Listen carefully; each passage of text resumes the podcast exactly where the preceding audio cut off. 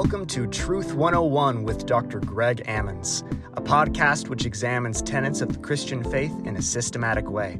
Dr. Ammons serves as a local church pastor and professor of theology in the undergraduate, master's, and doctoral levels, bringing years of experience into the theological arena.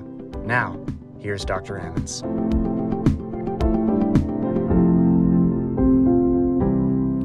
How do we know which books belong in the Bible and which books do not?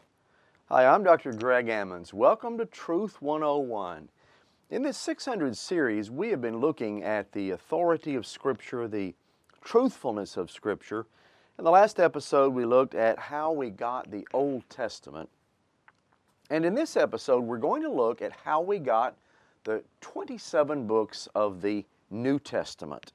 How did we come to know that these are the books God wanted to be in the New Testament? I think the best way to approach it in this episode is to answer seven questions about the New Testament. And so let's look at these seven questions and see exactly how did we get the New Testament canon and how it became known as our authoritative scripture. As we saw in the last episode, the word canon, C A N O N, is a word that means measuring stick or measuring reed. It's a way of determining what is authoritative and what is accurate. So, the New Testament is called the canon, the 27 books which we know. Here's question number one we'll consider today Whom did God use to write the New Testament? Of course, we know God wrote the New Testament, but whom did He use to write it? Well, the development of the New Testament canon begins with the writings of the apostles of Christ. Jesus' apostles. It should be remembered that the writings of Scripture primarily occur in connection with God's great acts of redemption history. The Old Testament, for example, records and interprets for us the creation of the world, the calling of Abraham, the lives of his descendants, the exodus from Egypt, the wilderness wanderings, the establishment of God's people in the land of Canaan, the monarchy, the exile, return from captivity, all of these great acts of God in history are interpreted for us in God's own words in the Old Testament. So the Old Testament then closes with the expectation of the Messiah's coming in Malachi's chapter, Malachi chapters 3 and 4. So the next stage in redemption history then is the coming of the Messiah. That's where the New Testament opens. So it's not surprising that no further scripture would be written until this next greatest event in the history of redemption has occurred. So that's why the New Testament consists of the writings of the apostles. It's primarily the apostles who are given the ability by God from the Holy Spirit to recall accurately the words and the deeds of Jesus and to interpret them correctly for all generations. Now, those who have the office of apostle in the early church, they're seen to claim an authority equal to that of Old Testament prophets an authority to speak the words of God, write the words that are God's very own words. Peter encourages his readers to remember in 2 Peter chapter 3 verse 2 the commandments of the Lord and Savior through your apostles. Acts chapter 5 tells us that to lie to the apostles was equivalent to lying to the Holy Spirit and lying to God. That's with uh, Acts chapter uh, 5, verses 2, 3, and 4. So the claim to be able to speak words that were the words of God Himself is especially frequent in the writings of also the Apostle Paul. He claims not only that the Holy Spirit is revealed to him, what no eye has seen, what no ear has heard, nor, nor what has entered the heart of, man, of, of any man, 1 Corinthians uh, 2 9 but also that when he declares this revelation, Paul speaks it in words not taught by human wisdom, but taught by the Spirit, he says in 1 Corinthians chapter 2, verse 13. So, the apostles have authority to write the words that are God's words equal in truth status and the authority to the words of the Old Testament scriptures. So, to do this, to record it, interpret it, apply it to the lives of believers, the great truths about the life, death, and resurrection of Jesus, the apostles then were placed on that high of a plane. Now, because the apostles, by virtue of their apostolic office, had the authority to write words of Scripture, the authentic written teachings of the apostles were accepted by the early church as a part of the canon of Scripture. So, if we accept the arguments for the traditional views of authorship of the New Testament writings, then we have most of the New Testament canon because of direct authorship by the apostles. That would include Matthew, John, Romans, uh, all the way from Romans to Philemon. That would be Paul, Pauline epistles, James, First and Second Peter, First and Second, Third John, Revelation. These are the books that are written directly by eyewitnesses, apostles, followers of Jesus. So that leaves us five books which were not written by apostles Mark, Luke, Acts, Hebrews, and Jude. But the details of the historical process by which these five books came to be counted as scripture by the early church, that shows us that they were written by close associates of apostles of Jesus who basically spoke their words to them. Uh, Mark had a close association with Peter, and uh, Luke, of course, with the Apostle Paul, with Luke Acts.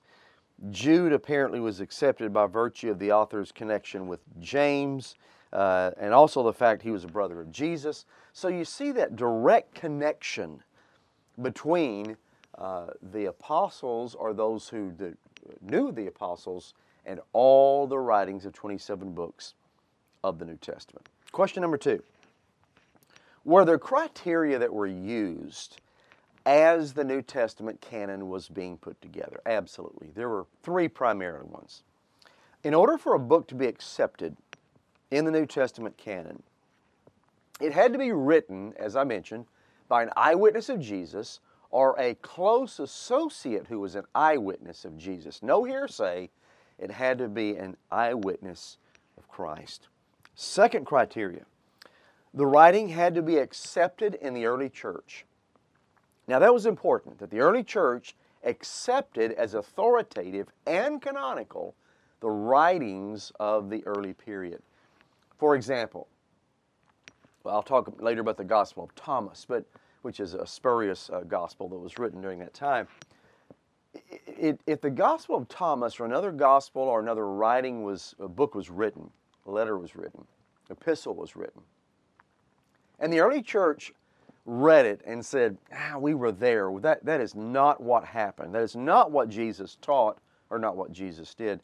They would immediately discard it. So, the fact that it was accepted as authoritative by the early church was a vital criteria. So you have eyewitnesses of Christ accepted in the early church, and the third criteria was that any of the teachings in the book, in the letter, did not contradict any teaching Jesus ever taught when he was there with them. So some of the books that were written during that time frame, they would contradict exactly what Jesus had said. So they knew, the early church knew, for this book to be authoritative, it would not contradict anything that Jesus taught that they heard, that they, that they saw. So that brings us to the heart of the question of canonicity. For a book to belong in the canon, it is absolutely necessary that the book have divine authorship. If the words of the book are God's words through human uh, authors, and if the early church, under the direction of the apostles, preserved the book as part of Scripture, then that book belongs in the New Testament canon. But if the words of the book are not God's words, it does not belong in the canon of Scripture. Now, let's go on to question number three. Should we expect any other books to be added to the New Testament? Should we expect any more writings to be added to the canon? Well, I, I, I know that we don't. You know that we don't. And, and I believe the reason we know that is because the opening sentence in Hebrews puts this question in the proper historical perspective, the perspective of the history of redemption. Listen to what Hebrews 1 1 and 2 says. Long ago, in many times and in many ways, God spoke to our fathers by the prophets. But in these last days, He has spoken to us by His Son, whom He appointed the heir of all things, and through whom He created the world. So the final revelation was Jesus coming, and then, of course, the book of Revelation that shows about His second coming and the culmination of the world. Listen to how the Bible ends in Revelation 22, verses 18 and 19. I warn everyone, John writes, who hears the words of the prophecy of this book. If anyone adds to them, God will add to him the plagues described in this book. And if anyone takes away from the words of this book, this prophecy, God will take away his share in the tree of life and in the holy city which are described in this book. Now, you hear people trying to add to Scripture all the time. For example, the Book of Mormon uh, is, uh, is an attempt to add to Scripture. In the advertisements that Mormons say, Latter day Saints say, You've read the New Testament, now here is another testament of Jesus Christ. And so they claim the Book of Mormon is to be added to the 27 books of the canonicity of Scripture. Question number four How do we know that we have the right books in the New Testament canon that we currently possess? How do we know those 27 books are the right ones? Well, I believe this question can be answered in a, in a couple of different ways. First of all, if we're asking upon what shall we base our confidence in the 27 books, I believe the answer ultimately lies that our confidence is based on the faithfulness of God. We know God loves His people. It is supremely important God's people have God's own words, for they are our life, according to Matthew 4 4 and Deuteronomy 32 47. They're more precious, more important to us than anything else in the world. God's words. We also know that our, God our Father is in control of all history. He is not the kind of Father who will trick us or fail to be faithful to us or keep us from something that we absolutely need. So, why? Why would God give us something that is that fails to be his word that has been preserved through the years that fools us into something else i think the severity of the punishment revelation 22 18 and 19 that i read just a moment ago that come to those who add or take away from god's word i, I believe the severity of that punishment also confirms the importance for god's people of having a correct scripture there can be no greater punishment than these, for they are the punishments of eternal judgment. So that shows God Himself places supreme value on having a correct collection of God breathed writings. No more, no less. So, in the light of this fact, could it be right for us to believe that God our Father, who controls all of history, would allow all of His church for 2,000 years to be deprived of something he himself values so highly and that is necessary for our spiritual life? Absolutely not. So, the preservation and correct assembling of the canon of the New Testament should ultimately be seen, I believe, by believers not as a part of church history subsequent to God's great central acts of redemption, but I believe as a vital part of the history of redemption itself. Not only did God provide redemption history, He provided a record of it for us to read and, and pattern our lives by and know that we are living by the words of God Himself. Just as God was at work in creation, just as God was at work in calling the people of Israel, just as God was in, in, at work in the life and the death and the resurrection of Jesus, just as He was at work in the early writings of the apostles, God too was in the preservation and assembling together of the books of Scripture. So ultimately, we can base our confidence in the present New Testament Scriptures on the faithfulness of God. But here's a second way I would answer the question as well. The question can also be answered by saying, we focus on the process by which we become persuaded that the books we have now are the right ones. And in this process, we have two factors at work the activity, activity of the Holy Spirit convincing us as we read Scripture for ourselves, and the historical data that we have available for our consideration. As we read Scripture, the Holy Spirit speaks to us. He works to convince us that the books we're reading are, are from God and they are authoritative and they are His words to us. You know, it has been the testimony of Christians throughout all ages as they read the Bible. The words of Scripture speak to our hearts like no other book does. Day after day, year after year, Christians find the words of the Bible are indeed the words of God, speaking to them with authority and power and persuasiveness like no other writing, like no other book can. Truly, the Word of God as Hebrews says, is living, active, sharper than any two edged sword, piercing to the division of soul and spirit, joints and marrow, in discerning the thoughts and the intentions of the heart.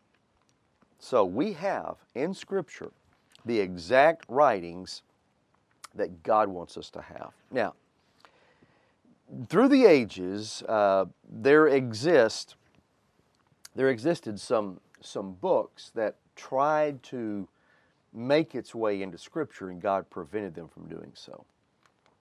One of those was the Gospel of Thomas. For a time, held by some to belong in the New Testament canon, but then you end up with absurd statements that come from the Gospel of Thomas, and you can see this does not belong in Scripture. For example, in the Gospel of Thomas, Simon Peter was said uh, to, to have said, Let Mary go away from us, for women are not worthy of life. Jesus said, Lo, I shall lead her so that I make, make that I may make her a male, so that she too may become a living spirit resembling you males. For every woman who makes herself a male will enter the kingdom of heaven. That's ludicrous. That is from the Gospel of Thomas that was supposedly written by Thomas and should be included, many people said. But you see absurd statements like that that contradict what Jesus said, what Jesus taught, the other writings of the apostles. You can see that there's no other book out there like that that belongs in the canonicity of Scripture. Uh, there were other writings. The Shepherd of Hermas, for example, was another, another that taught the necessary the necessity of penance for being saved and the possibility of the forgiveness of sins uh, at least once after baptism. And the author seems to identify the Holy Spirit with the Son of God before the incarnation and hold that the Trinity came into existence only after the humanity of Christ and things like that.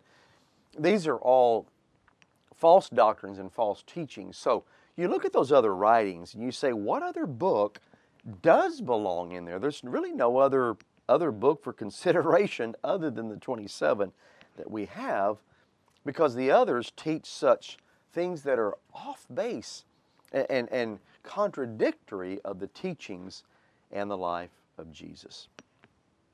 Question number five. Hypothetically, if another book were discovered that looks authoritative, would it be added to Scripture? For example, let's say that one of Paul's epistles, what if it was discovered and it looked like Paul's epistle? Would it be added to the Bible? And I think the answer is no.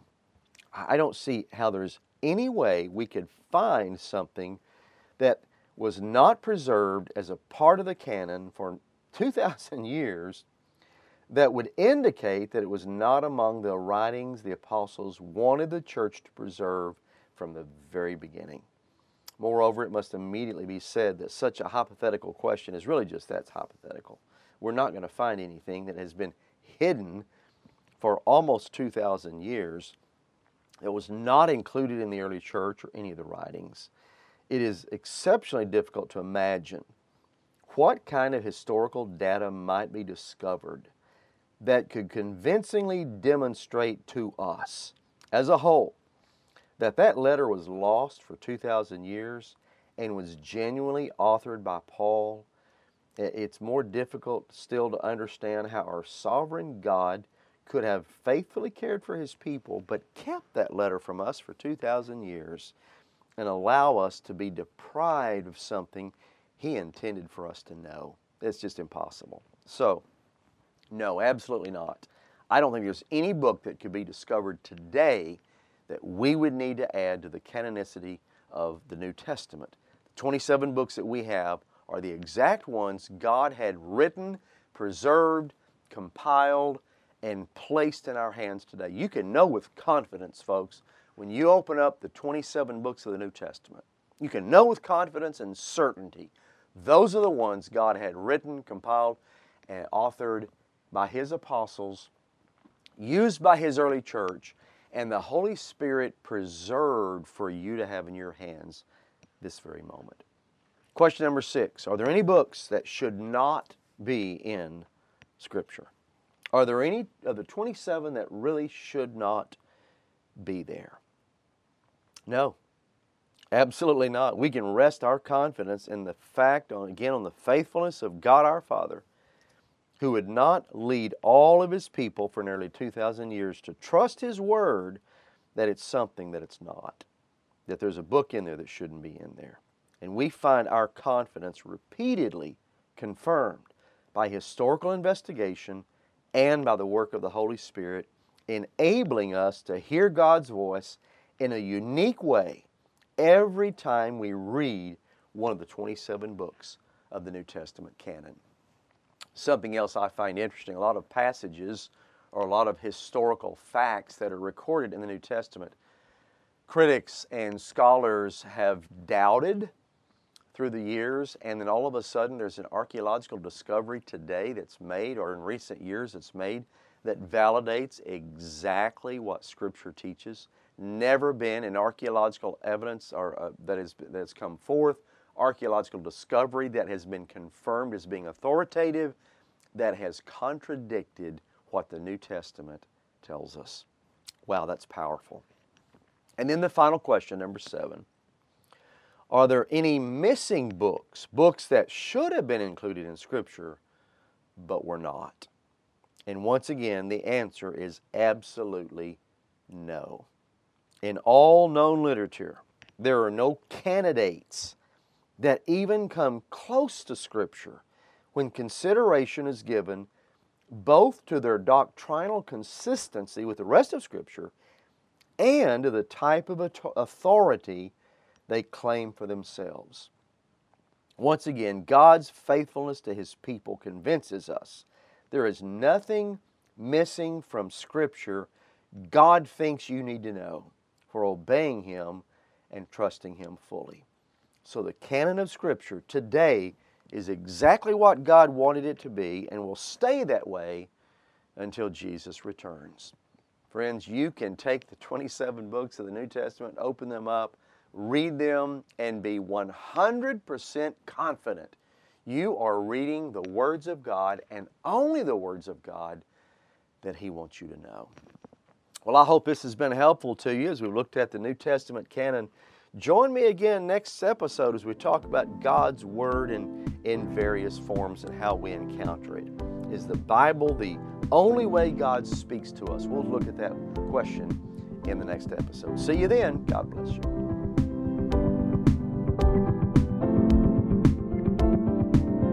You have been listening to Truth 101 with Dr. Greg Ammons. We hope you have enjoyed today's teaching.